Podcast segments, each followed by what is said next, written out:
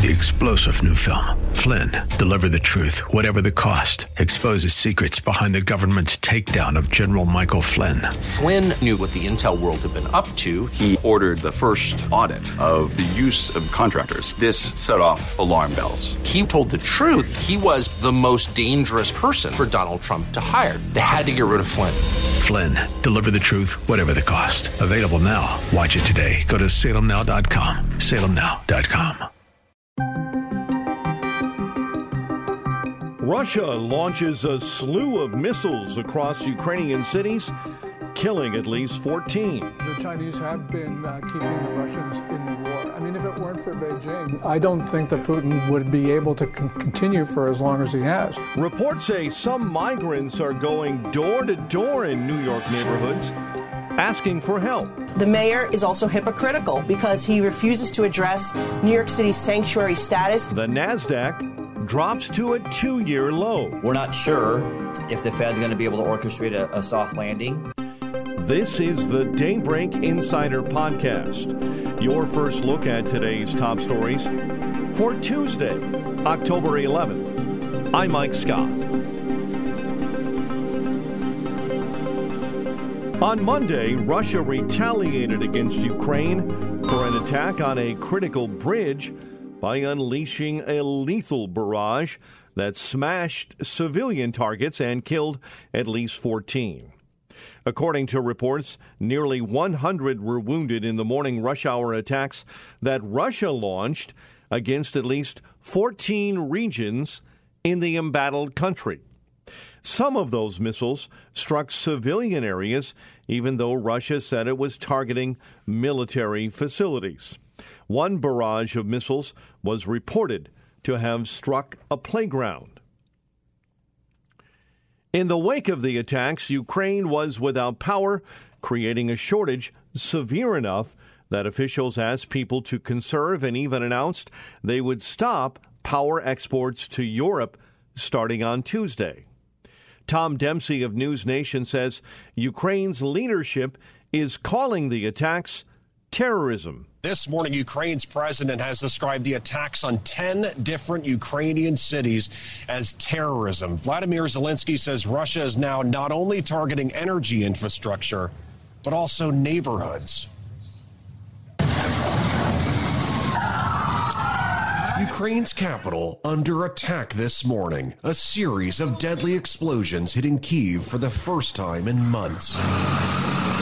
The attacks coming just days after a massive explosion targeted a key bridge linking Russia to Crimea. The bridge, normally serving as a vital supply route to the area Russia annexed from Ukraine years ago, left in flames while lines of cars waited for hours in traffic. Dempsey goes on to explain that Ukraine is urging the UN to designate Russia as a terrorist state. Russian President Vladimir Putin has called it a terrorist attack. This morning, concerns remain over Putin possibly using nuclear missiles as a counteroffensive by Ukraine continues to bring big losses for Russia. The latest fighting has focused on southern regions. On Sunday, Russian bombings killed at least a dozen people inside this apartment building while injuring around 60 others. This morning, Putin planned to meet with his Security Council to discuss that bridge explosion from over the weekend. Meantime, in Ukraine, President Vladimir Zelensky has called on world leaders to designate Russia as a terrorist state ahead of a vote in the United Nations this week over whether or not to condemn Russia for annexing parts of Ukraine. Gordon Chang, author of The Coming Collapse of China, joined America First with Sebastian Gorka and said China is helping Russia in its war against Ukraine. China, first of all, they've been very happy. They've been buying a lot of commodities, so they've been financing Putin's war, but they've been getting those commodities at a discount. So when you have oil prices up at high, as high as they are, China actually likes this. Um, but the other thing, though, is we've seen Beijing go all ins to support the uh, war effort. Remember, on February 4th, Putin went to Beijing. They issued that 5,300 word joint statement, no limits partnership. Yeah. And they really mean that because we've seen uh, the Chinese diplomats be put in service of the Kremlin. Chinese propaganda outlets have been amplifying Russian disinformation. China's been putting its financial system at the service of Russian institutions. When Chang believes China is supplying military information to Moscow. The Russian uh, banks that have been kicked off of SWIFT, I mean, they now have access to China's version of SWIFT, which is CIPS. Um, and also, the Chinese have been supplying military information to the Russians. This location data from the Chinese made drones that Ukraine operates. Mm-hmm. China's been giving that data to the Russians. The Russians have been taking out Ukrainian drone operators. Chang goes on to explain that Russia is relying on China not just for military equipment but for moral support. The Chinese have been uh, keeping the Russians in the war. I mean, if it weren't for Beijing, I don't think that Putin would be able to con- continue for as long as he has.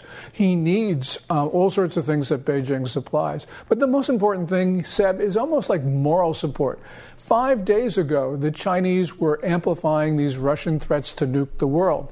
Um, you know, these now China has on its own threatened to nuke the world, but you know, you have this you know, these propaganda outlets supporting Putin, you know, carrying forth this, this narrative that the Russians are actually serious. So Beijing is behind that to amplify that message. Chang goes on to say that, in his opinion, the Biden administration has failed to deter Russia from invading Ukraine, and China has noticed. First of all, I think that uh, Xi Jinping did greenlight the invasion yes. of Ukraine. Um, I, you know, a lot of people in this town will say, well, you know, the Chinese saw the heroic resistance of the Ukrainian people. It's given China pause. Actually, I don't think that's the main message. The main message has really been the failure of deterrence. You know, you have, for instance, you mean the failure of the Biden administration to yes. deter the yes. Russians from invading. Remember, you got to put this in context. Last, go back last August, you have the chaotic withdrawal from Afghanistan. The Chinese make a lot about that in their propaganda. Yeah. And then in February, what's really fascinating is you have the United States, the 27 nations of the European Union, and Great Britain together have an economy 25.1 times larger than Russia's in 2021. And yet, we failed to stop Putin. That is one of the greatest failures in American diplomacy. So the Chinese look at that and say, well, you know, if the Americans are so incompetent with regard to Ukraine, they're probably going to be incompetent with regard to Taiwan. The coming collapse of China author says that Chinese President Xi is planning to invade Taiwan before he leaves office. We don't know timing, of course, but we also know a couple things, and that Xi Jinping, the Chinese ruler, has said Taiwan is not a problem we can pass down generation to generation. Wow. So essentially, what Xi Jinping is saying is that uh, we have to do it before I leave uh, the office it has of General to be my Secretary. generation. It's got to be my generation. So that's one thing. Now, that when he leaves, we really don't know. Some feared Monday's attacks may represent the start of a new Russian offensive. As a precaution, Ukraine switched all schools to online learning. On Monday, many airport websites, which included some of the largest and busiest in the U.S., became inaccessible due to Russian hackers who claimed responsibility. As of now, there have been no signs of impact to actual air travel, which suggests to some experts that the issue may be an inconvenience for people seeking travel information. The hacking group known as Killnet listed multiple U.S. airports as targets. It stepped up the activity to target organizations in NATO countries after Russia's February invasion of Ukraine. ABC's Gio Benitez explains exactly what happened. Some of the nation's biggest airports are scrambling to protect their websites after a coordinated attack by hackers who officials tell ABC News were operating inside Russia. The first so called denial of service attack hitting LaGuardia Airport's website at 3 a.m. this morning. Then America's busiest, Atlanta's Hartsfield, LAX, and O'Hare. More than a dozen airport websites hit with a denial of service attack, essentially jamming the websites with data. Airports have always been a target of interest for these adversaries.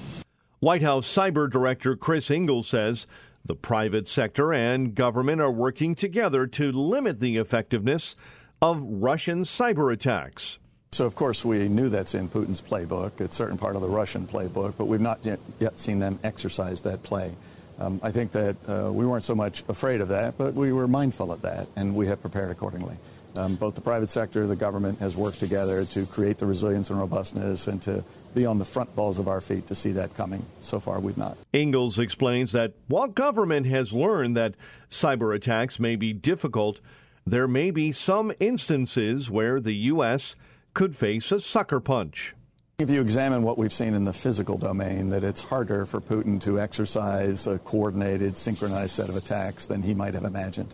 I think you can lift and shift that into cyberspace. It's harder to do that in cyberspace than it looks. That being said, we're still viable for uh, liable for sucker punches. Yeah. We still have aspects of our critical infrastructure that are not well defended in terms of the investment that's been made over the last 40 years, um, or our kind of mindfulness in terms of what's actually happening at the moment.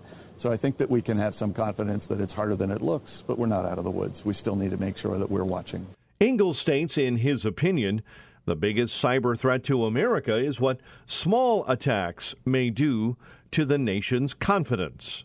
I think the greatest threat is whether if they take a small swipe against something that's not well defended, there are lots of choices. Whether we go to the darkest corner in the room and imagine that that then portends some actual disruption in the critical infrastructure underneath of that. We're considerably more resilient um, than, than, I think we might imagine. And we'll work our way through. We've done that before. We'll do that now. And, and so I think we have to be concerned as to whether we have the confidence and the agility to work our way forward. We should. We do.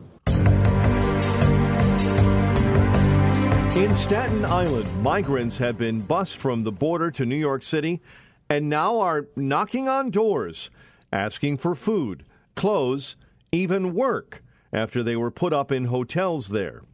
Gene Guerrera, the president of New York's Travis Civic Association, says he believes the situation in his neighborhood will only get worse. We're a small community. These people are already walking around the neighborhood, knocking on their doors, asking for food, asking for clothing. And this is only the beginning. I don't know how many rooms are filled, but it's only going to get worse. Locals say they are already overwhelmed with the sudden flood of needy families. Dre Clark is a reporter for News Nation and explains that the migrants are being dropped off without telling local area mayors. The mayor here in New York City, Eric Adams, says what's happening here in the city is a humanitarian crisis. He also said last Friday that it will cost the city $1 billion to provide housing and social services for the migrants. Uh, it's estimated that some 17,000 migrants have arrived here in the city since May. Most of the migrants are now staying at more than 40 hotels spread out across the city, including the ones you see here behind me on Staten Island. Now, according to people who live here in the Travis section of Staten Island, buses, busloads of migrants were dropped off or dropped people off here at the Staten Island Inn two weeks ago, where the city is sponsoring their stay. The people who live here in the community say they were never told the migrants were coming. In recent days, homeowners and business owners claim that some of the migrants have been going door to door looking for clothes or food. Now, some sympathetic people have been dropping off coats and jackets jackets here at the hotel for the migrants. But the people who live here really want to know if the migrants will be staying here long term. Representative Nicole Malliotakis is a Republican congresswoman from New York and says that the border crisis is playing a huge burden on the people of the Big Apple. This is absolutely unsustainable, and it is placing a tremendous burden on the people of New York City. $1 billion at a time when New Yorkers can't afford to keep their own roofs over their heads, and they're struggling to pay uh, for food with this high inflation. But the mayor is also hypocritical because he refuses to address New York City's sanctuary status, mm. predominantly the, the, the, the part that prohibits NYP from even cooperating with deportation if an individual commits a crime here in New York City. Malliotakis says that the migrant crisis is due to the failures of the Biden administration border policy. He needs to tell President Biden to secure the border, stop the nonsense, reinstate the policies under President Trump that were working, and stem the flow and restored order to this asylum application process. The New York Congresswoman goes on to say that the problem at the border won't be fixed unless Republicans take control of the House and Senate. We're not going to get any action until Republicans take back the House. That's evident. The president created this crisis, the vice president ignores the crisis, and Nancy Pelosi and Chuck Schumer won't bring any of our solutions to the floor for a vote, No including our comprehensive Border Security Act for America. So we need to flip the House. We need to end one party rule in New York as well. And that's the only way we're going to get some action on this. This news comes as the U.S. Department of Homeland Security announced that it has seen a 500% increase in migrant smuggling arrests. In the most recent incident, 21 undocumented individuals were discovered in three separate human smuggling events in Arizona's Tucson sector. The Salem Radio Network's own Hugh Hewitt says that now every state is a border town. There was only one debate for the Senate seat in Arizona. At one point in that debate, the crucial point in the debate, GOP nominee Blake Masters asked Democrat incumbent Mark Kelly why he had voted for 87,000 new IRS agents but against 18,000 new Border Patrol agents. Kelly, stunned, mumbled about the complexity of the voting process. Every state is a border state in 2022, but Arizona, Nevada, and Colorado have been particularly hard hit by this massive wave of unpermitted migration. That's why Republican nominees for Senate in those states, Blake Masters in Arizona, Adam Laxalt in Nevada, Joe O'Dea in Colorado, are running to the election finish line on November 8 with the electoral wind at their backs. We have to regain the ability to regulate who enters our country and the ability to keep deadly drugs out. Only a Congress controlled by Republicans can oblige President Biden to do this. That's why I'm encouraging a vote for Republicans, Laxalt, Masters, O'Dea, and anyone else up and down the ballot. I'm Hugh Hewitt. According to Suffolk County Police, a recent shooting near the home of New York gubernatorial candidate and former Congressman Lee Zeldin had no connection to the Zeldin family. Police spokesperson said two injured in the incident have been transported to area hospitals for treatment. According to reports, two men were walking down the street on the congressman's block when a car pulled up and opened fire.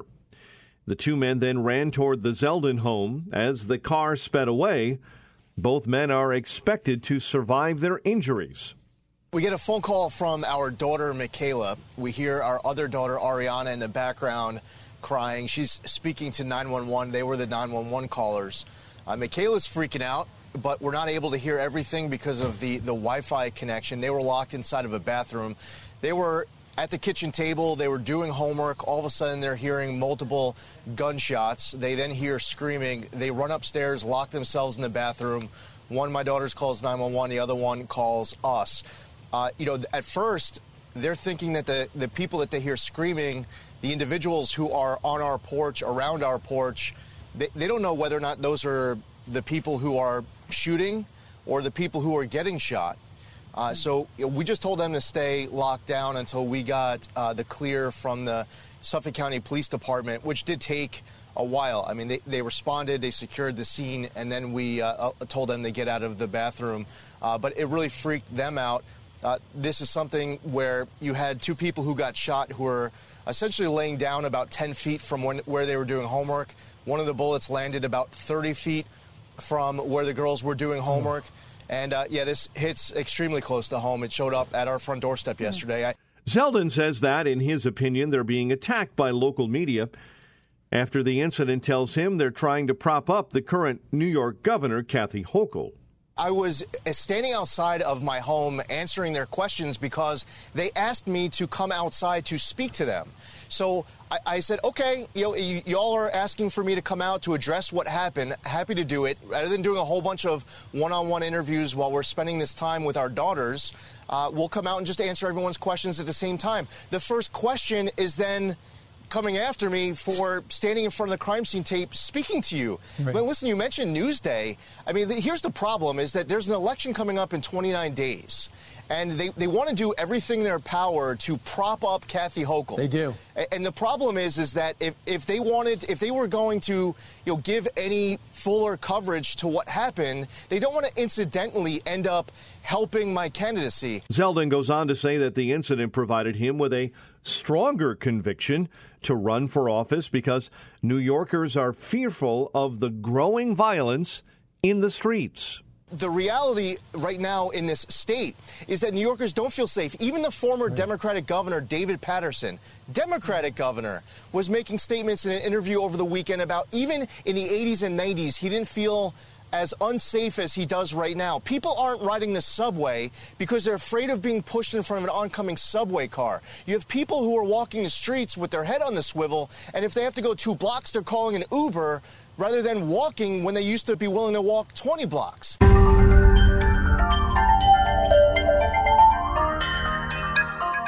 On Monday, the NASDAQ composite fell to the lowest level in two years. The declines came as JP Morgan CEO Jamie Dimon warned that America will likely fall into a recession.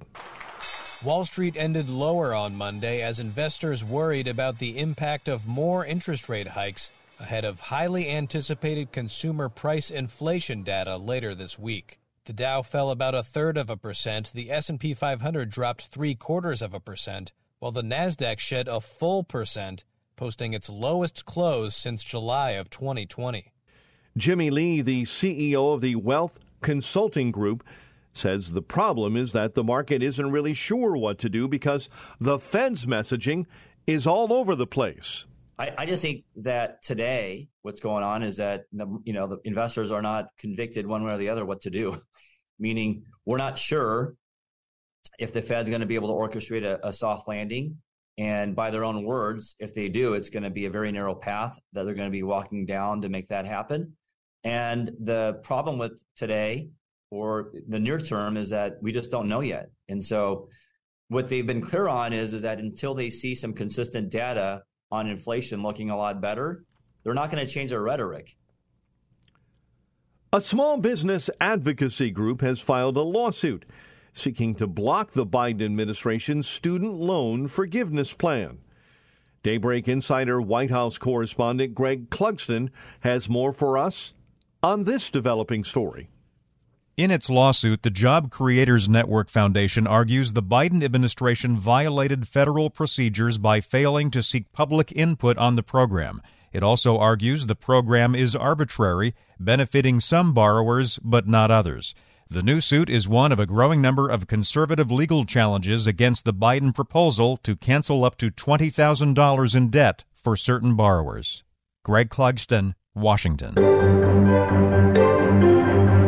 Italian Americans celebrate Columbus Day at the annual parade in New York City, and Daybreak Insider's Julie Walker was there. The sights and sounds of Italy on display along Fifth Avenue, green, white, and red flags flying people cheering, bands playing, and Aldo Zupacchini marching. It's just a tremendous atmos- atmosphere, tremendous mojo on a beautiful sunny day. New Yorker Christina T says it's her first time attending the parade. Beautiful, nicely done, great atmosphere. The people are really friendly. Meanwhile, elsewhere, like at Columbia University, Indigenous Peoples Day was celebrated, honoring the past, present, and future of Native peoples throughout the U.S. Julie Walker, New York. And finally, police in Oregon came upon an explosive find when they warned local beachgoers about grenades that had washed up on the shoreline and appeared to still be able to explode.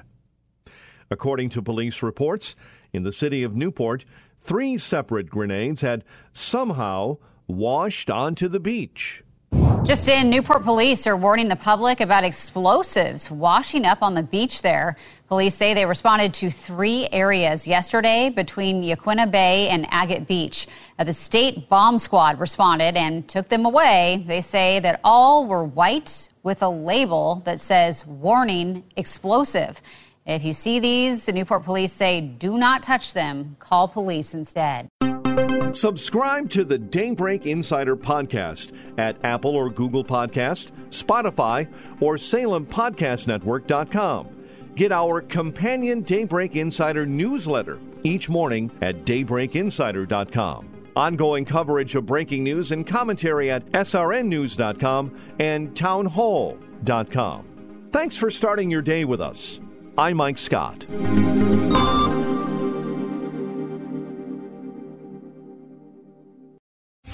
Three star general Michael J. Flynn, head of the Pentagon Intelligence Agency, knew all the government's dirty secrets. He was one of the most respected generals in the military. Flynn knew what the intel world had been up to, he understood its funding. He ordered the first audit of the use of contractors. This set off alarm bells. The explosive new documentary, Flynn, Deliver the Truth, Whatever the Cost, and covers the facts behind this scandal. Flynn told the truth. He was the most dangerous person for Donald Trump to hire. I find out the worst enemy that I'm going to face in my life is right here in America. They took my assessment and they wanted me to change it. And I was like, I'm not changing it. They had to get rid of Flynn with in depth interviews, archival footage, and never before seen personal records of the man behind the headlines. I just felt like I was drowning. Flynn, deliver the truth, whatever the cost. Available now. Watch it today. Go to salemnow.com. Salemnow.com.